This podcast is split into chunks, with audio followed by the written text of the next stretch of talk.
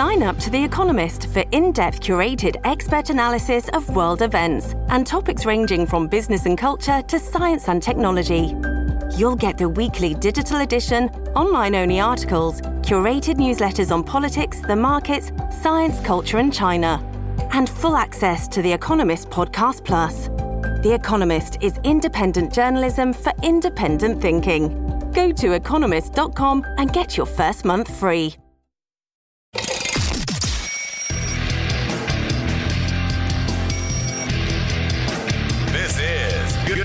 Morning Liberty.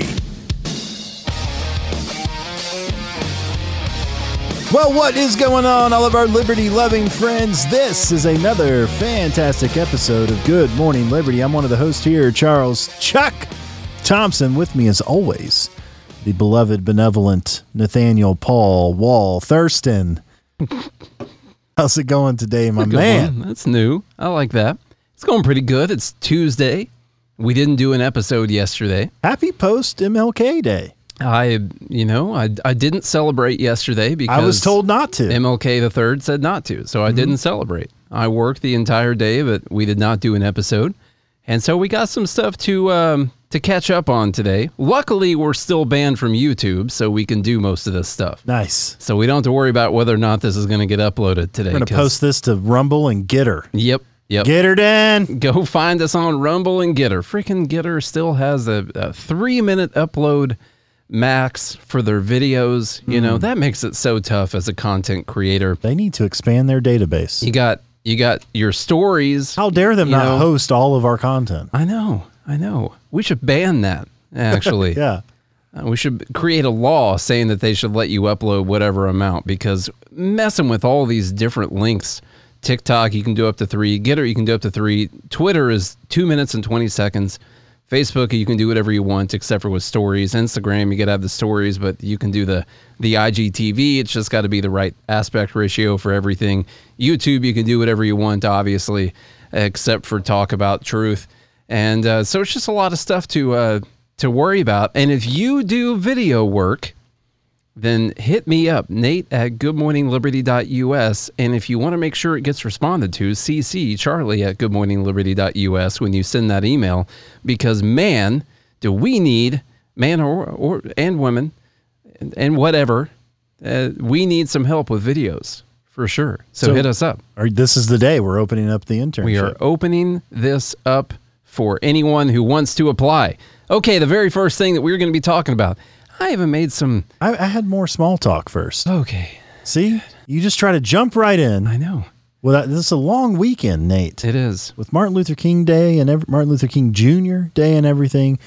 Um, Nashville also had its third snowfall of the year Yeah. so far, which never happens. So clearly, we need to talk about climate change. Climate change, yeah. Yeah, That's what's because going on. it's it's getting warmer out there, folks. Let me tell you, the snow is sticking to the ground, which means I've, now we have lived here going on our 13th year. Do you remember a time in the last 13 years where we had three snowfalls that actually stuck to the ground and impeded No. school and traffic and everything? This last time should the only reason this impeded school is because they had days that they wanted to use up. Because I went out yesterday, absolutely nothing on the roads whatsoever. No slippery spots, no anything. They just want to make sure they use up their budget of snow days. well, yesterday was a holiday. away. Yesterday was a holiday. That's anyway. true. That's true. Well, you texted me snow day yesterday, so I was thinking it was Well, a snow day. This is a funny, funny story here. My child's daycare slash school that he's in was open yesterday. They weren't observing. They were following the MLK third- three. MLK 3's order Yeah. Mm-hmm. not to celebrate. And so they, the school was going to open at 945. They were going to open later in the day. So that's why I didn't text you. And then when they sent out a message at 8:30 in the morning, they're like, "Hey, school's, you know, canceled for today." I just don't even know what you're supposed to do as a parent when that happens. Like you got, uh, you know, the school. Luckily, great I own my own businesses. yeah, I know. Luckily, you do. But man, what do you do as someone who has to go to a job? Right. All of a sudden, your kid's going to be home that day. I just It's we haven't we haven't figured out how to monetize children. Taking- this is unfair. taking that into account. I don't think I'll be having any kids anytime soon because I don't. I don't know what I would do. Okay, with Charlie's permission, I would think- like to move on to the first story. You don't think that we we here at this wonderful establishment would pay you? Um, it's mainly because I wouldn't want to do it. Oh, okay. Yeah, Gotcha. That's the main reason. So No, kid, it's time for you to go to school, whether it's open or not. yeah, yeah, you're going. You're going to stand outside, see if you can shovel some snow, something like that. You're going. Bill, if you want to build a snowman, you build it at school. All right. We Okay, don't build snowmans at this house. we're going to talk a little bit about COVID. You guys know COVID; it's going around. People are getting it. Charlie was sick over What the is weekend. that? COVID. It's this this thing people are like worried about. I think Oh. It's just a bunch of fear mongering to me. Okay, it's not gonna. yeah. Nothing's gonna amount to it. Co COVID. That's by the How way. do you say it? That's like the one thing that we got wrong over the last couple of years. I've been going through our previous episodes because I went home and I was talking to Lacey and I was like, you know what? It feels good to be right about just about darn near everything over the last couple of years. One thing we got wrong was we did say that we didn't think COVID was going to spread and be this massive thing that anyone needed to worry about that it was just going to fizzle out like like everything else did like H1N1 and all that stuff it was just going to yeah, affect some people but it wasn't going to be this massive thing and um, maybe that's one thing that it definitely spread more than what we thought it was going to we also said though that this is going to be around forever. It's Oh, like yeah. the flu. yeah So there, we may have to correct ourselves there on Yeah. through the history of GML. Yep. So, um, yeah, Joe, I don't. That's a good question. I'm not. I'm not sure. You know, uh, Israeli study. Now we're just gonna put a few things together here and see if this is making sense. So, new data out of Israel showing that the fourth COVID vaccine We shot. can't trust it anyway. Not This working. Is, this is out of Israel. So. That's out of it. Yeah, they don't have very good mm-hmm. data records. also, over how there. do you say it's COVID? Co- COVID. COVID. COVID, yeah, that's how you technically say it. A fourth shot of the COVID 19 vaccine boosts antibodies to higher levels than the third, but not enough to prevent Omicron infections, according to a preliminary study in Israel. Israel's Sheba Medical Center has given second booster shots in the trial among its staff and is studying the effect of the Pfizer booster and 154 people after two weeks and the Moderna booster and 120 people after one week. These were compared to a control group that did not receive the fourth shot. Those in the Moderna group had previously received three shots uh, of Pfizer's vaccine, the hospital said. The Another vaccine, crisscrossing. I guess they're going back and forth, yeah, yeah. everywhere at once. Let's see. The vaccines led to an increase in the antibodies, even a little bit higher than what they had up to the third, but it's not enough for the. It's probably not enough for the Omicron. She told reporters, "We know by now that the level of antibodies needed to protect and not get infected from Omicron is probably too high for the vaccine, even if it's a good vaccine." Hmm. Due- She had to say that due to a binding contract endorsement with Pfizer that stipulated that she mentioned that it was a good vaccine and very safe and effective at the end of it. Charlie knows about those things. So I'm going to put together a few things here and then I'm going to do two. Charlie's going to do two. It's going to be evened out. Don't worry about it. So I was looking up whether or not the vaccine is preventing spread. You know, because we've got this whole thing where you're supposed to get vaccinated. Originally, the idea, well, originally the idea was that it was going to stop you from getting infected. And then it was, well, maybe it's not going to stop you, but you're not going to spread it as much. And now it's like, well, you know what? Everyone's just going to get it, but it's going to stop you from going to the hospital, pretty much, except for the times it doesn't.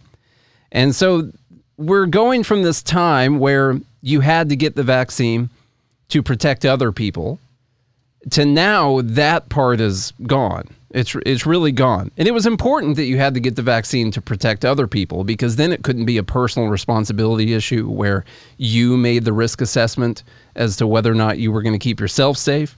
And s- same thing with the mask. The mask doesn't protect you, it protects the other people. So therefore we can force you to wear a mask because it's for other people's protection. The vaccine, you know, okay, it protects you some, but also we don't want you to spread it to other people. So we got to make you get the vaccine too those arguments are really disappearing now, where we should be getting to an area of pure personal responsibility, personal risk assessment, and all those other arguments should be gone. I don't want to do that. Yeah, no, it's it's better just to force people to do things. The CDC and website, then blame them later. yeah, that way, anytime anyone dies, it's because of someone who didn't follow the religion. The pandemic of the unvaccinated. Yep. Uh, CDC website, by the way, says uh, the CDC expects that anyone with Omicron infection can spread the virus to others, even if they are vaccinated or don't have symptoms. All right, so that's from CDC right there. And then I pull the new study from the Lancet today transmissibility of SARS CoV 2 among fully vaccinated individuals. Now, they made a very interesting point in this that I didn't expect. they made the point that we shouldn't be pursuing any of the mandates because this thing doesn't prevent transmission. Uh oh. So Flipping from script here, folks. from the Lancet, which is, by the way, uh, used to be a pretty well respected journal, but now, after posting this kind of right wing misinformation, I don't know what they're going to say. The scientific rationale for mandatory vaccination in the USA relies on the premise that vaccination prevents transmission to others, resulting in a pandemic of the unv- unvaccinated. Yet, the demonstration of COVID 19 breakthrough infections among fully vaccinated healthcare workers in Israel, who in turn may transmit this infection to their patients, requires a reassessment of compulsory vaccination policies, leading to the job dismissal of unvaccinated healthcare workers in the USA. So they're talking about whether or not we should be firing people for being unvaccinated, since it doesn't stop you from transmitting the virus to anyone. Indeed, there is growing evidence that peak viral titers in the upper airways of the lungs and culturable virus are similar in vaccinated and unvaccinated individuals. A recent investigation by the CDC of an outbreak of COVID 19 in a prison in Texas showed the equal presence of infectious virus in the nasopharynx of vaccinated and unvaccinated individuals. Similarly, researchers in California observed no major differences between vaccinated and unvaccinated individuals in terms of viral loads, even in those with proven asymptomatic infection. Thus, the current evidence suggests that current mandatory vaccination policies might need to be reconsidered and that vaccination status should not replace mitigation practices such as mask wearing, physical distancing, and contact tracing investigations, even within highly vaccinated populations. So, once again, what we're seeing here is that these mandates, and especially where they're firing people for it, where businesses are fi- firing people for it, there's no science to back these things. The only thing you can make the argument for is that a health insurance company, if they wanted to, they could decide to charge you more for your health insurance if you're unvaccinated because there's a slightly increased risk, although there's still a very low risk in both categories. But say you're over 50 and you're unvaccinated, if they wanted to bump your premiums up voluntarily on an insurance risk assessed basis, that would make some sense. But this idea that you need to fire people or ban people from going anywhere because they're not vaccinated, there's no there's no data suggesting that this is going to slow down the spread whatsoever. All you're doing is talking about protecting the hospital systems now, which is why we shifted from cases to the hospitals being overflowing with people, you know, gunshot Hospitalizations and deaths. yeah, that's why we're shifting over to that because now they're grasping on to the last thing they can do to try and push the mandatory policies. Because the only argument you can currently make, if you wanted to make any argument, would be that less people would be hospitalized if they were vaccinated and getting Omicron versus unvaccinated and getting Omicron. That's the only remaining scientific argument right there. And so that's why you're starting to see people shift over to that narrative because it's the only one that still works. But they are leaving the door open here, I would say, by the end of this paragraph by saying that it should not replace mitigation practices such as mask wearing, physical distancing, and contact tracing investigations, even within highly vaccinated populations, meaning that vax mandates and, I'm sorry, not vax, uh, mask mandates, social distancing, and those kinds of things, they can still impose mm-hmm. their rules in that regard. Just making sure they, they leave the door open here as they switch the narrative. They want to still make sure that they can maintain control, I think. But you know, my question is, is the same here as Stone Steve Cold Austin's, which is if a COVID tree falls in the woods and no one's around to vax it, is it really racist? That is a deep, Is it still racist? that's a deep well, obviously it is. Even if no one's around. No question. Those are antebellum trees more than likely. And it had no way to get an, an ID. Yeah. That, that's true. So it didn't- It depends on whether or not it has an ID. If it doesn't have an ID, then it's probably not racist. It Couldn't get vaxxed. Yeah. No ID, no vax. Yeah. I see what you're I see what you're doing there. That does make sense. Okay, so That's a valid question. taking all of that into consideration that we just talked about with the fact that this is not stopping people from spreading it, you still can get it asymptomatically and spread it around, that they're not seeing any difference in the viral loads between vaccinated and unvaccinated or a, a minute difference. Let's see if all of these science followers are following the science. All right. And then and then that's for you right Bill there. Bill Maher had a good segment about this um, back when they did that that poll about whether or not you thought if you contracted COVID, what your chances of hospitalization and death were, and he was calling out all the Democrats. He's like, all these science following Democrats got got the poll the most wrong. Republicans were better at the poll Yep. than they were. And so he was calling out the media and all that kind of stuff. And he's like, if we're going to grill right wing media for their denial of climate change, which I don't necessarily agree with, he's like, why are we not grilling the left wing media, media for not following the science? And he even said, when your children have a 0% chance of dying from this disease, he said that on a show. I thought that was Statistically zero. Yeah. Uh, So- let's talk about Novak Djokovic real quick. Is You guys remember- Djokovic or Djok- Djokovic. Djokovic. Do you guys Okay. remember this guy? He's a tennis player. We I talked him. about him two weeks ago. It might have been the beginning of last week. I Maybe last I week. Think. Yeah. This guy tennises for a living. He's Mm-hmm. he's a professional tenniser. He wears. He just calls them shoes. Right, because He doesn't have to. exactly. He doesn't have to separate those out. No. Yeah. Yeah, he wears sponsored probably shoes. Yeah. Um, he's a tenniser. He he hits balls over the net with a racket.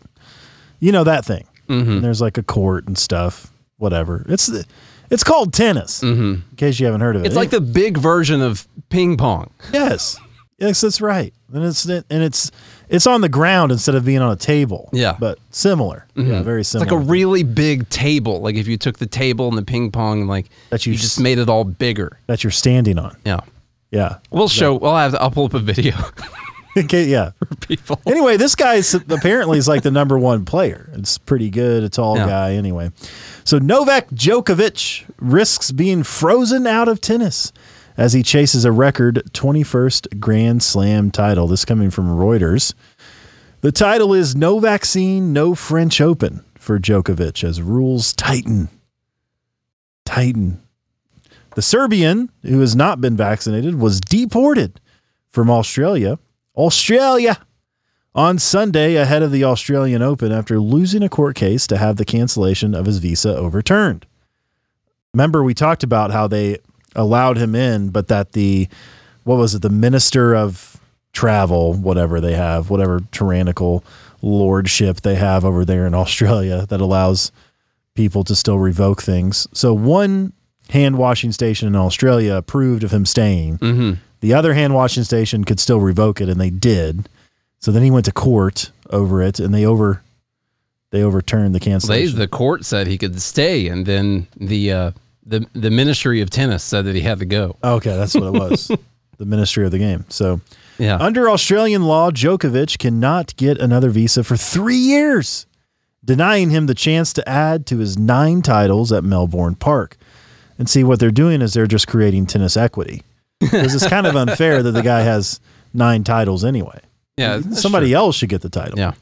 The world number one could be barred from the French Open as things stand. The French Sports Ministry, they have all these ministries, said on Monday there would be no exemption from a new, uh, new vaccine pass law passed approved on Sunday, which requires people to have vaccination certificates to enter public places such as restaurants, cafes, and cinemas. Quote, this will apply to everyone who is a spectator or a professional sports person. And this until further notice, the ministry said. So, guys, this game is obviously a dangerous game. It's played on a crowded field, Big table. big table. Yeah. Now, Yeah. remember from the last story, um, people are not of any more danger from him than they are from any of the other vaccinated people that are there. Not to mention, he's probably testing eight times a day. They knew that he didn't have it because he just had it in December. So they knew that he didn't have it. No one's at any risk, any more risk than going around any other person at all. In fact, some of the studies showing you're actually at more risk, probably because you're acting more hazardous whenever you're around people who you feel like you're safer to be around them. And so, anyway, they're just, you know, following the science. And there's yet another science following thing happening that, that um, you can go into also. Well, I was going to say first is that there, there's also an increased risk of clotting and things if you get the vaccine too early following having COVID. The Yeah. recommended wait time is 90 days because of the way the spike proteins work and, and causing your D dimer um, uh, elevations, which increases clotting and, and can actually lead to stroke or other thing, other problems. Censored. But no, who cares? Let's That's- not follow the science Did you hear that. that. from Alex Jones? You probably heard that on that Robert Malone podcast. Probably that's yeah. That's what it was. Came from the right wing publication Lancet. Mm, yeah. So this from Axios. DC prepared to enforce indoor vaccine mandate. Now, it's important. Do you remember all the stuff we just read about vaccines to start the podcast? While we're going through this stuff, the science. The proof of vaccination requirement to dine indoors, this from Axios. Enter gyms and go inside many other businesses was introduced to boost vaccination rates and prevent the spread of COVID 19 when going out. Prevent the spread. Even though your viral load is the exact same as a non vaccinated person. The city will send crews to restaurants and businesses to, quote, lead with education, compliance, and enforcement said Deputy Mayor for Planning and Economic Development, John Falatio. I think it's uh, Falchiccio. Falchiccio.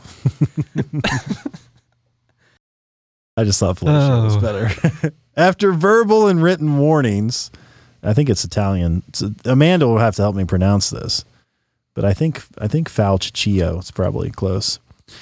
Balchachio. After Balchachio. I'll send it to you, Amanda, so you can help me with this one. So, after verbal and written warnings for the first two violations of the mandate, the Alcoholic Beverage Regulation Administration can levy fines of $1,000 and $2,000. Freaking Alcoholic Beverage Regulation Administration. With previous mandates, quote, we've dealt with this before where businesses said we're not going to do it and ultimately they do not comply. And ultimately they do comply. Uh, it's Falcicchio said. Falcicchio. I think it's Italian. That's that's why Amanda helped me with that. Thanks. Since Saturday, any not fellatio. Since Saturday, anyone aged 12 and over in DC must have had at least one dose of the COVID 19 vaccine. Because one dose is what's going to help you, folks. We've got literally no data showing that that helps whatsoever. At Uh, all. No data.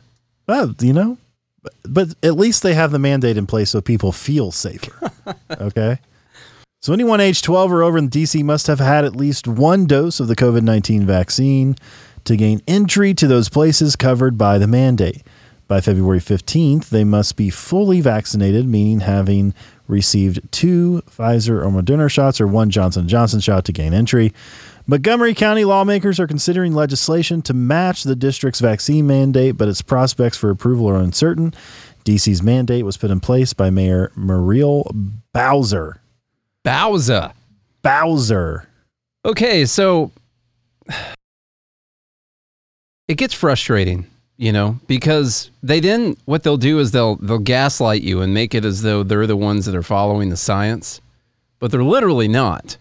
I mean, they're actually not following the science at all. Uh, but they'll they'll make you feel as if you're crazy. They don't make me feel crazy, but they'll act as if everyone else is crazy. Are they doing any sort of MPF here? Uh, I'm not sure. I don't know. That's not a thing. Actually, wait. MP. Wait. Uh, MFP. uh, yeah. MFP. Yeah, I don't. I'm not sure. That might be what's happening right now. Although, no, it's not YouTube. Wait, we're still banned from YouTube. It's fine. We can say stuff like that right now, today, not tomorrow. We're not allowed to say it tomorrow. Can we come up with another word for the P word? Mass formation, Not psychosis. NP, MFNP. Oh, I was just saying something that's not the word psychosis. We need other words from that. Submit those via Discord group, which you have the privilege of being in if you go to goodmorningliberty.us. Goodmorningliberty.locals.com actually is what it is, not the website, not our actual website. Might, will that get you there too? Actually, there should be a page that is slash locals. That would make sense, but there isn't one, and it's going to go on the list right now. Good okay, morning, Speaking of gaslighting, we've got a new story here from Gaslight NBC. MLK Jr. would have despised the GOP's anti CRT push. Now, I know you're thinking we're switching over to CRT, but it has to do with what they end up throwing in here at the end. Okay, from Gaslight NBC It's on totally the, unrelated. totally unrelated. On the issue of race and culturally conscious teachings, Dr. Martin Luther King Jr. stood completely opposed to the type of racist, self absorbed, and ahistorical beliefs today's conservative movement holds about education. Using the misnomer critical race theory, a thing that doesn't exist that we're super mad about being banned, the conservative movement has deemed all kinds of lesson plans about social inequality dangerous to school children. As a result, a majority of Republicans nationwide said the lingering effects of racism should be taught not so much or not at all, according to polling from November. Just to be clear on this, and you know what I'm going to say is factually accurate because I started my statement with just to be clear. Let's be clear. What people are really opposed to is not teaching the history of racism in the U.S.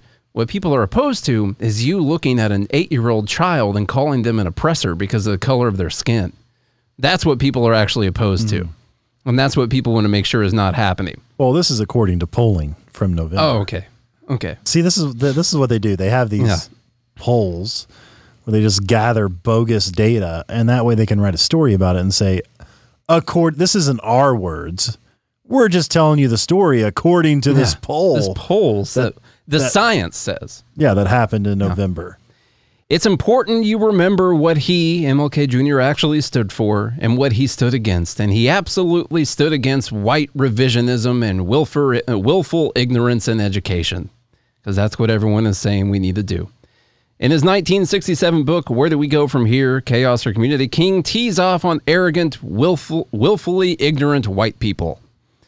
Quote, whites, it must be it must frankly be said, are not putting in a similar mass effort to re-educate themselves about their racial ignorance, King wrote.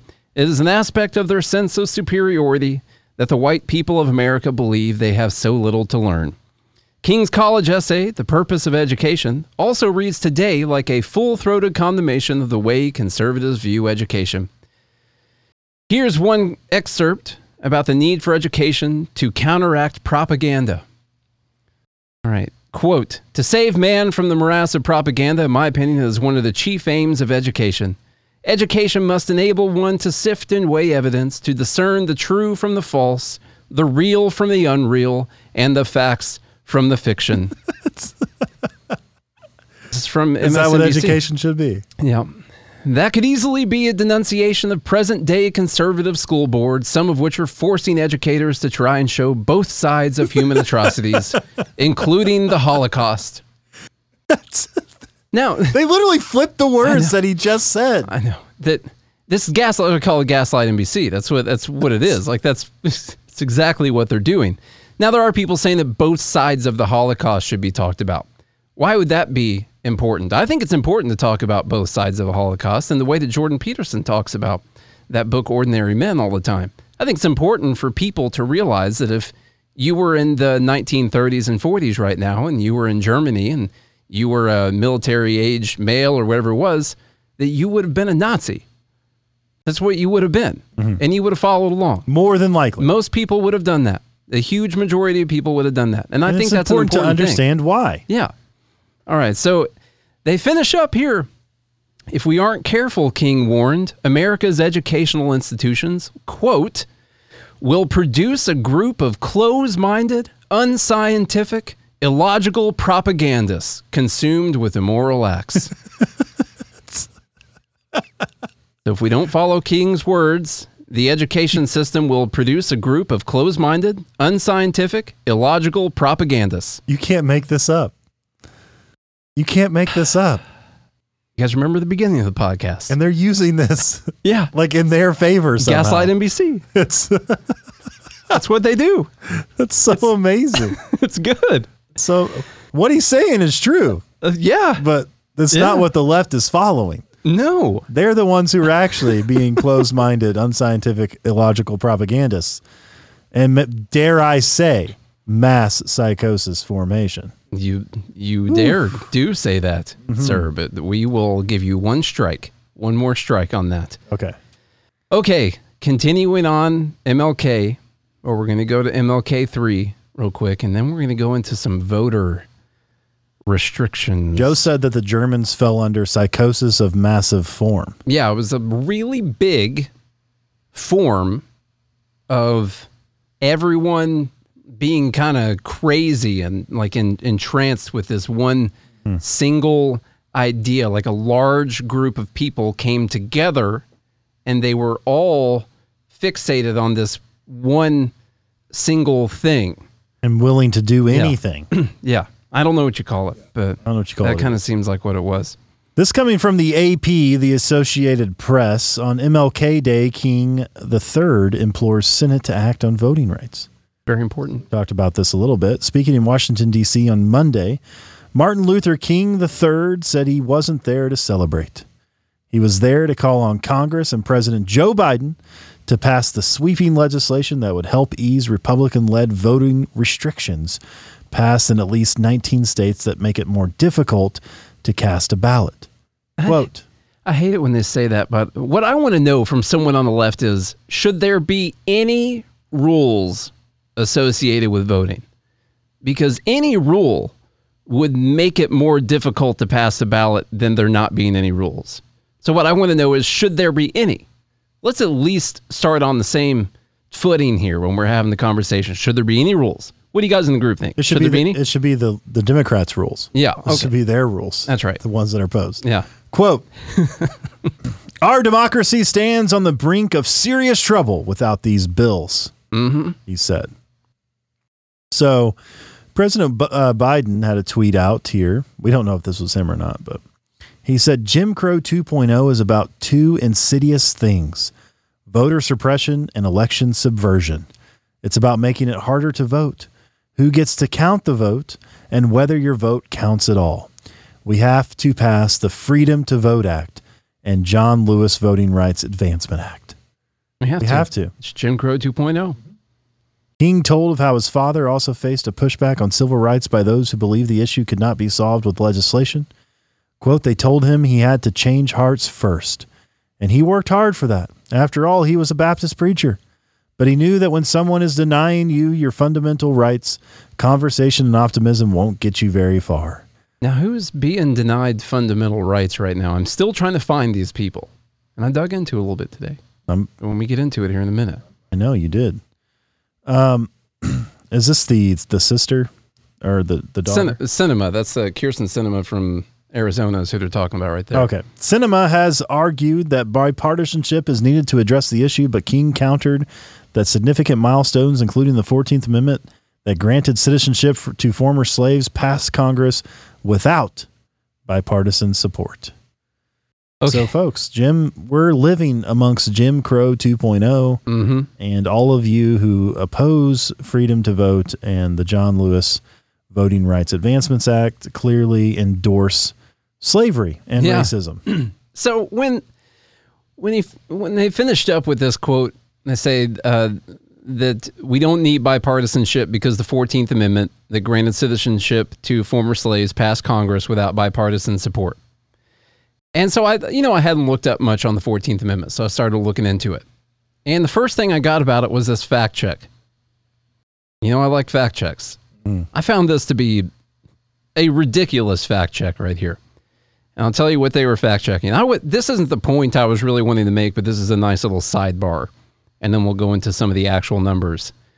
Because what people maybe don't realize is that actually it was Republicans that were voting in favor of rights for the freed slaves and everyone. It was uh, Democrats that were very much against it.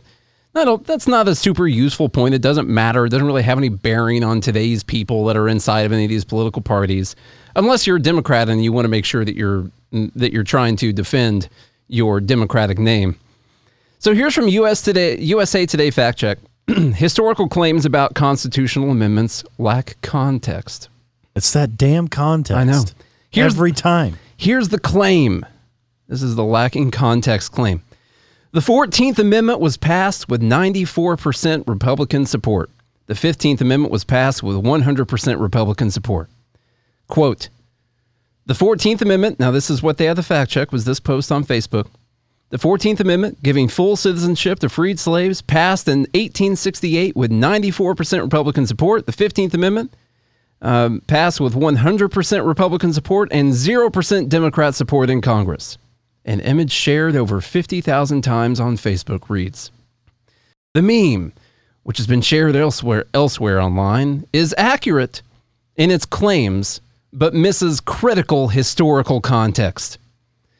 Most importantly, in the immediate aftermath of the Civil War, there were few Democrats in Congress to give support to the constitutional amendments. There weren't very many of them. Mm-mm.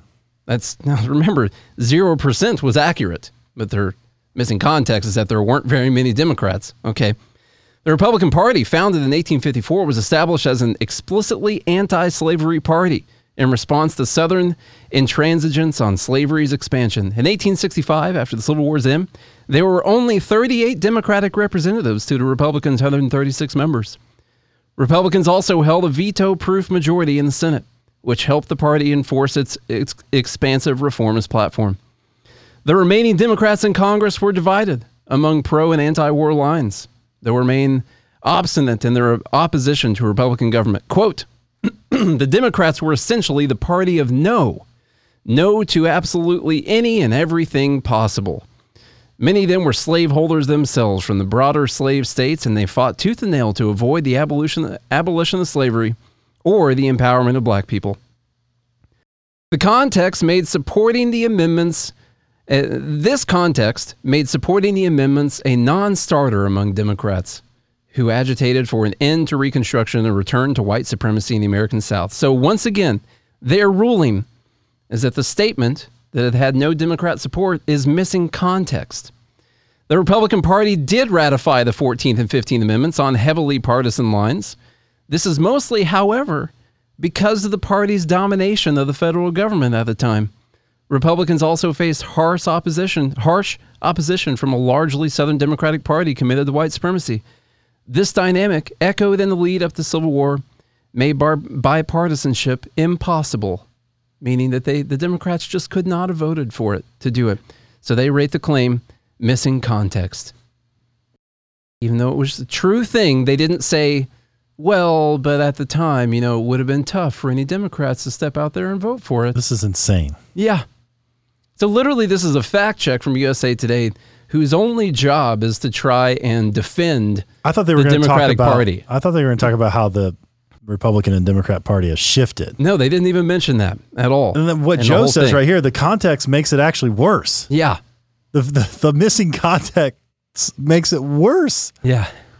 It's, And like I said, my God. it wasn't like something I really wanted to go into, but I just started looking up the 14th Amendment and how many of the states voted for it and, and all that because the states have to ratify it because MLK 3 mentioned it. And I just ran across the fact check. And when I saw that, I was like, well, okay, I need to check and see what they're fact checking mm-hmm. here. Okay. So let's see what's going on with the study here that, that they're citing when they talk about this voter ID law and everything that could, all the restrictions, Yeah. restrictions that are in place by these uncontrolled white supremacist Republicans passing these anti voter laws that we must stop. What is behind this? So the by the way, the the Brennan Center for Justice, I think is what it's called, is the It's most racist. Is the well, it's actually the most cited thing for everyone who's against all of the restrictions.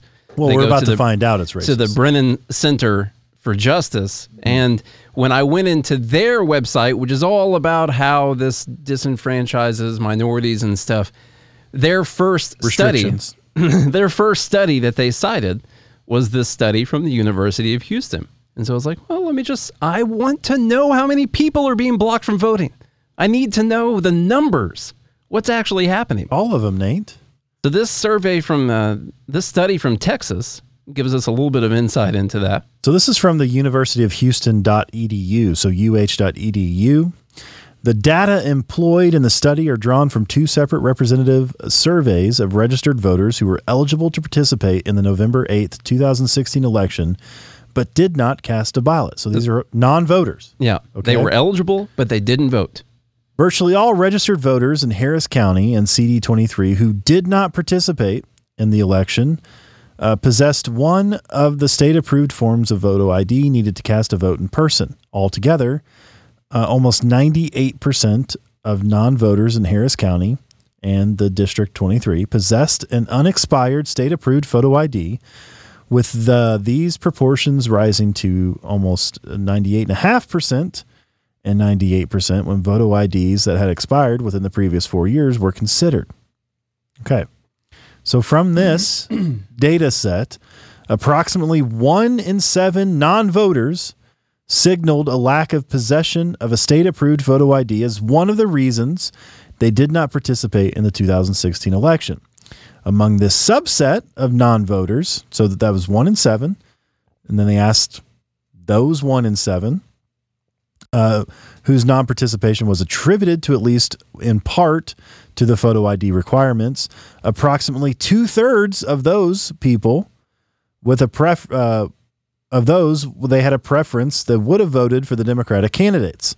This suggests that had these individuals participated, the Democratic candidates in the former two contests would have enjoyed even larger margins of victory, and the Democratic candidate in that district, Pete Gale- uh, Gallego, Gallego, maybe Gala- Yeah. would have Or def- maybe Gallego. I don't know. would have defeated his Republican rival Will Hurd instead of losing to Hurd by 1.3% of the vote. So just to follow the numbers here, they found that one out of seven identified voter ID as one of the reasons that they didn't vote. And they found that 66% of those people said that they would have voted Democratic. So then they, they are then inferring that the Democratic candidate actually would have won if it wouldn't have been for the voter ID law. And this is what the Brennan Center cites a lot for their numbers. But then there's a problem is that this study has more words and paragraphs. There's in it. more data. Yeah.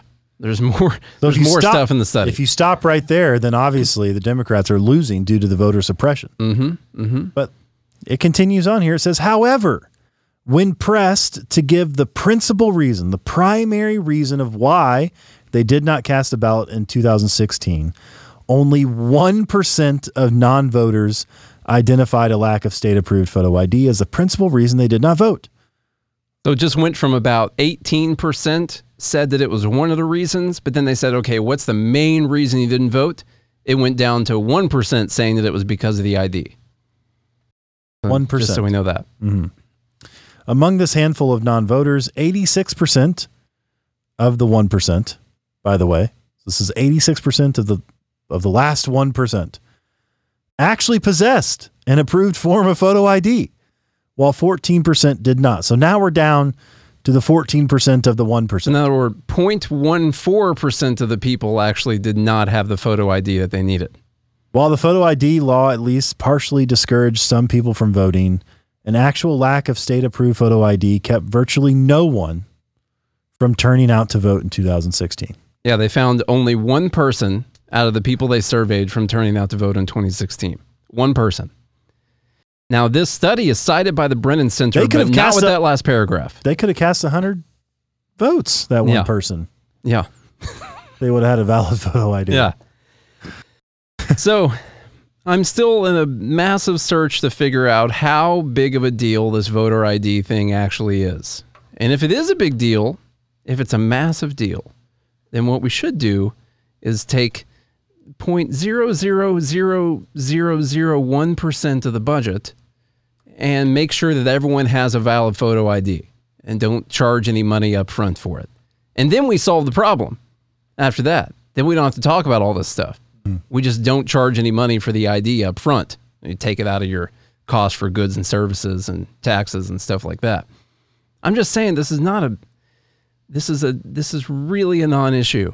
You're in subsets of subsets of the population. You got to get all the way down to the people who can't get an ID and they had to have been someone who would have gone to vote, which is already a small subset of the population. And then you got to go down to people who can't get an ID, literally can't do it. And it's very, very, very small amount of people. But they're making it. I mean, you look at what MLK3 was saying. Our democracy hinges on these things being passed. It's gonna. It's over Mm-hmm. if we don't pass these things. The fundamental rights are being removed from people right now. He said our democracy stands on the brink of serious trouble without these bills right now. No, they no, it doesn't. It surely don't. In fact, you could say that What he is saying is these colors don't run. that's what he said. That's what he's saying.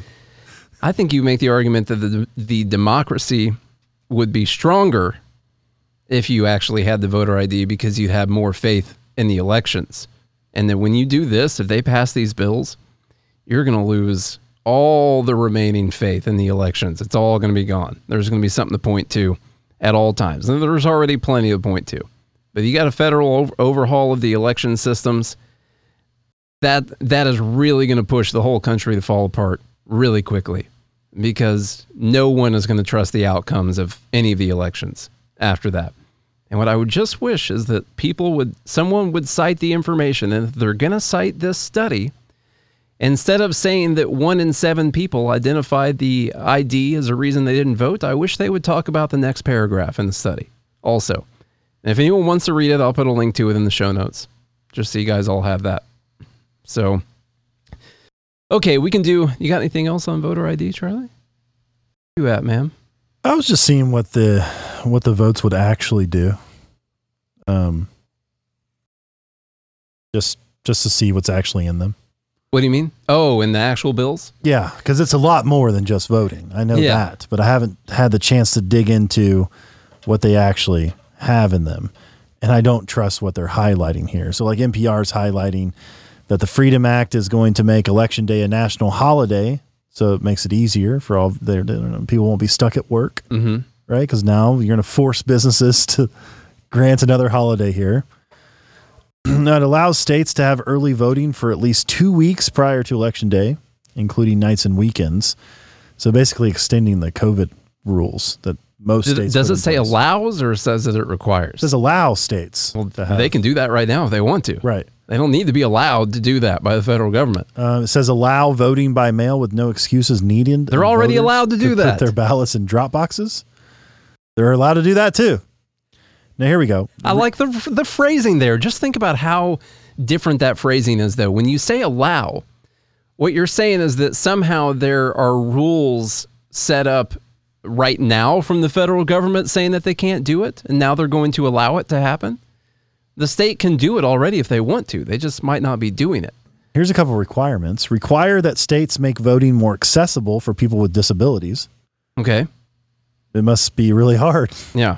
when you go to these schools sure you and put stuff. ramps up to the voting booths Right. because no schools have that. Exactly.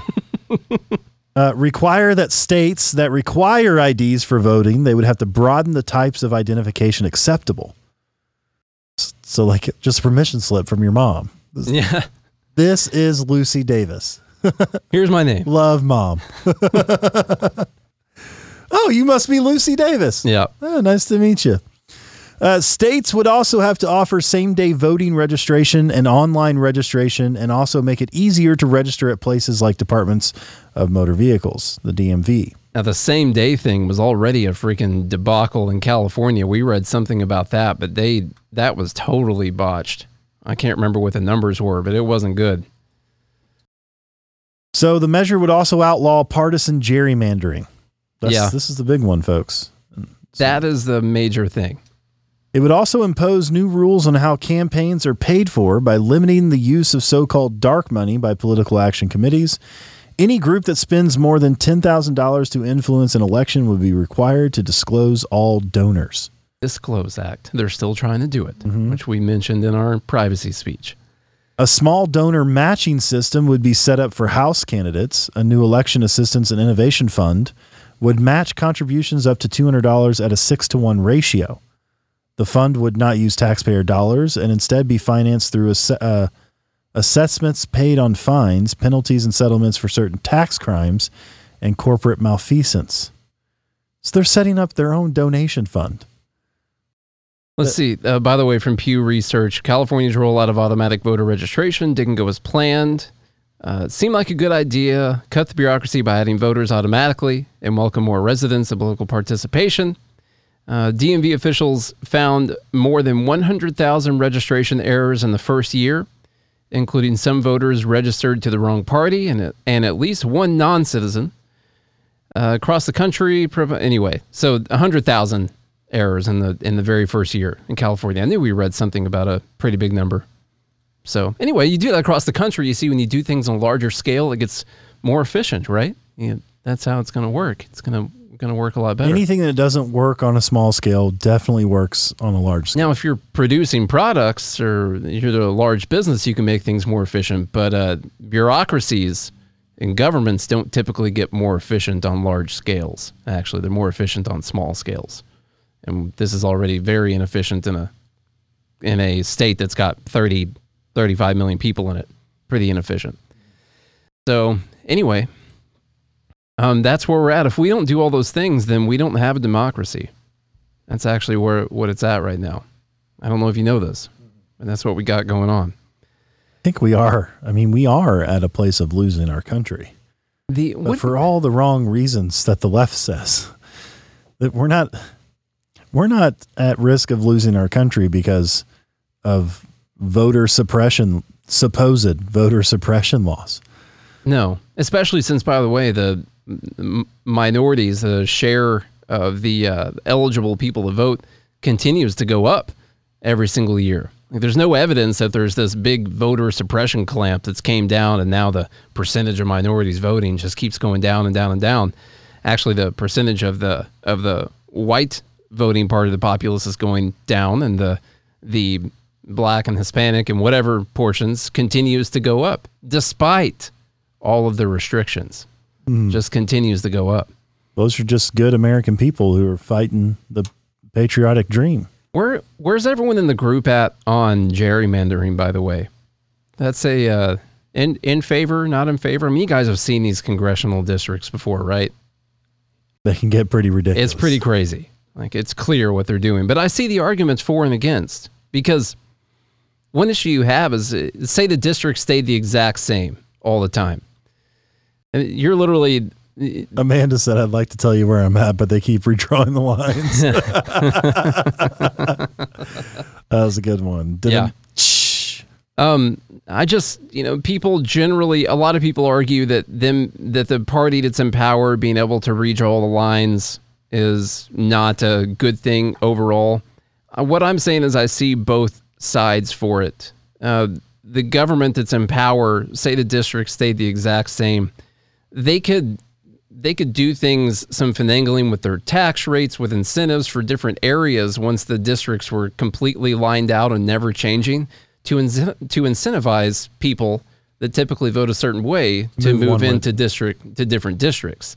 And so since you can change those districts around, you cut down a little bit of that incentive right right now. So I can see that being an issue. That's one of my main problems I have is that you can really with all the power they have, they can really fluctuate who lives in what district through all the incentive structures in the economy to gerrymander still in a way or really to to mess up all the votes. So there's a big there's a big issue with that, I would say.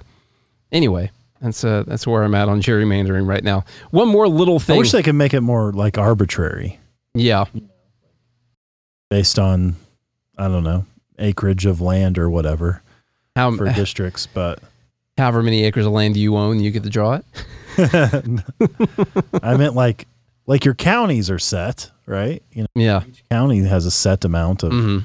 whatever. So I, who knows? But Daisy brings up another good point. I forgot about this. I thought that they were too dumb and poor to get IDs and vote. Yeah. We read that last year sometime. That's that's the big issue. Remember that? Well, Joe Biden said though that people, you know, that poor people are just as bright and just as, ta- as talented as white kids. So I feel like So everyone shouldn't be be able to get IDs. Okay. One more little thing. This is all the Republican conservative leaning things pretty big on this today. US political party preferences shifted greatly in 2021, during 2021. On average, Americans' political party preferences in 2021 look similar to prior years. Uh, slightly more U.S. adults identifying as Democrats than Republicans, so on average for the entire year, but there was a pretty big shift at the end of the year. Third quarter saw a decline in Democratic identification from 49 to 45 as Biden's ratings began to falter, while there was no change in Republican affiliation. The fourth quarter, party support flipped as Republicans made gains from 44 to 47, and Democratic affiliation fell from 45 to 42, meaning that during that quarter, for a very rare time, Actually, more people identifying as Republican or right leaning than there were Democrat. Hmm. These fourth quarter shifts coincided this- with strong GOP performances in the 2021 elections, including Virginia stuff. You guys know all that. Could this possibly be have anything to do with the shifting narrative? I'm not sure. At the same I think time? people are maybe starting to wake up a little bit to all the BS potentially. The really big shift here was with independence. I put the chart up here on the thing. Make that as big as possible for you right there. The first quarter, here's with the uh, Democrat leaning independent or Republican leaning independent. Democrat was at 19 for independents that lean left, Republicans at 15 for independents that lean right. By the end of the year, the Democrats were down at 14 for independents that lean left, and the Republicans are up at 19. So basically, a flip flop of those two numbers is what happened. And so people who don't really have a party affiliation, who um, like to say that they're independent or whatever, uh, starting to lean more right than left. And maybe some of the craziness is starting to come home to roost through the chickens, I think is what's happening right now. Uh, independents still definitely make up the biggest portion here. We got, what does that come out to? Uh, let's see, 14, 19. See if I can do some quick Forty-two percent. 42% for independents. Yeah, it's pretty big. So whoever can win those independents is the one that's going to win elections. Likely some of those people are libertarians, but not all of them. There's no option for libertarian on this thing. So it'd be interesting to throw libertarian into that and see which one it takes numbers away from. Probably going to be the independents or right leaning independents, I would guess, although there are some left leaning libertarians that are out there. But anyway, I think that the I think that the elections at the end of the year are going to go heavily in favor of Republicans because I, I don't So you're if- saying Trump 2024 has a chance? no, I still do not think that Trump 2024 has any chance at all. I see no chance for it.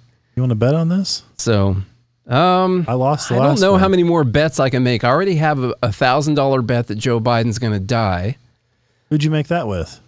Uh, this guy I know from music. I I bet that he that he would not be the president at the end of his term. Still, that was that was the bet for any reason. I didn't say because he was going to die, but I bet that Joe Biden would not be the president at the end of this term. Because something you were going to do about it. I don't know if that's worth a thousand bucks. I will say just just in case the Secret Service is listening, that is not worth a thousand dollars. Which they are. to me. Yeah, they are. Yeah, I'm sure that I'm sure this is being flagged. We'll see. But um yeah, I think that we're going to see that shift and I think it's a lot of people that are waking up to just how crazy. I mean, you can't keep this going forever. I think they just kind of live in this little Washington D.C. bubble, this news bubble, this this liberal bubble and people like MSNBC or whoever, they actually think that this gaslighting they're doing is working. And I think people are starting to wake up to it. They can see, well, they're clearly not following the science. We literally got people come out here and saying that this vaccine is not stopping you from getting infected or transmitting it to other people. And you've got the same viral load as someone who is unvaccinated. Are they And Alex Jones in waking up? They might be. Maybe not that maybe not that far. But I just think that things like this are really starting to turn the tide and it's not because they're anti-vax or pro-vax or whatever, but I, th- I think they're noticing just this has a lot more to do with control than it does anything else. In Washington, one shot and you can go into businesses or have your business open. One shot. Until May. We got no available data saying that one shot does anything mm-hmm. at all. One bit. This is just a little piece of control that they can put out there. The only anecdotal evidence we have of one shot is Eminem. So if you Okay. the- yeah. One opportunity Yeah. to seize everything you've ever wanted. That's the only evidence we really have of somebody making Mm-hmm. it was Eminem. So Don't miss your chance to go to the movie. You only get one shot and you can go. That's Yeah. fine. That's what he was saying the whole time. Exactly. Makes sense now. mom spaghetti. So All right. Let's go. you know the thing. You know the thing. You know the thing. Yeah.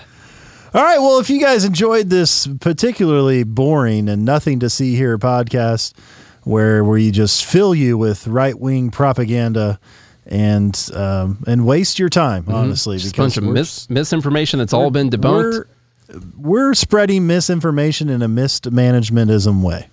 Mm-hmm. That's all we do here. It's this is the Good Morning Liberty mismanagementism. Could have said better myself. Mass formation psychosis uh, podcast. Yeah. where we just we just say words that have no meaning, and we debunk nothing. So glad y'all are here for it. If you enjoy all of that, I have, by the way, made an increased effort this year. Part of my secret resolutions, not so secret anymore. You know, I'm telling the po- whole podcast full of people about it. Was to give more detailed information because I want people to come away with the idea that they learned something or they got a piece of data that they could take back and use sometime with each one of these episodes, where it's not just us looking at a news piece and saying, "That's dumb," you know. now you Is can it- finally tell your wife why she's wrong. There you go. Bring your bring the study out there because they're all going to be linked in the show notes. tell your moms, tell your husbands, tell your wives. Also, you can share the show with them. You know, if you don't want to say it mm-hmm. yourself, send it to these two misogynistic assholes here. Yep. Mainly Nate and Charlie. Us two. Send it. Send them to us. We'll mansplain things in a wider way than you've ever heard before in your Give life. Give me your wife's number. if you all share the show, please leave us a rating and review on Apple Podcasts and Spotify now too. Please hit that follow button and sign up goodmorningliberty.locals.com, goodmorningliberty.locals.com. Get in on the action. I see Nate has been posting videos on there. We got lots of people joining recently. Uh, saw a lot of signups recently, so really appreciate that. And um, uh, spread the show.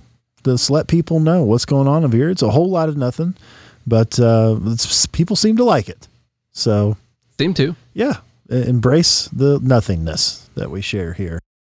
And uh, if you do all of that, we'll be back again tomorrow. Hope you have a good day and a good morning, Liberty.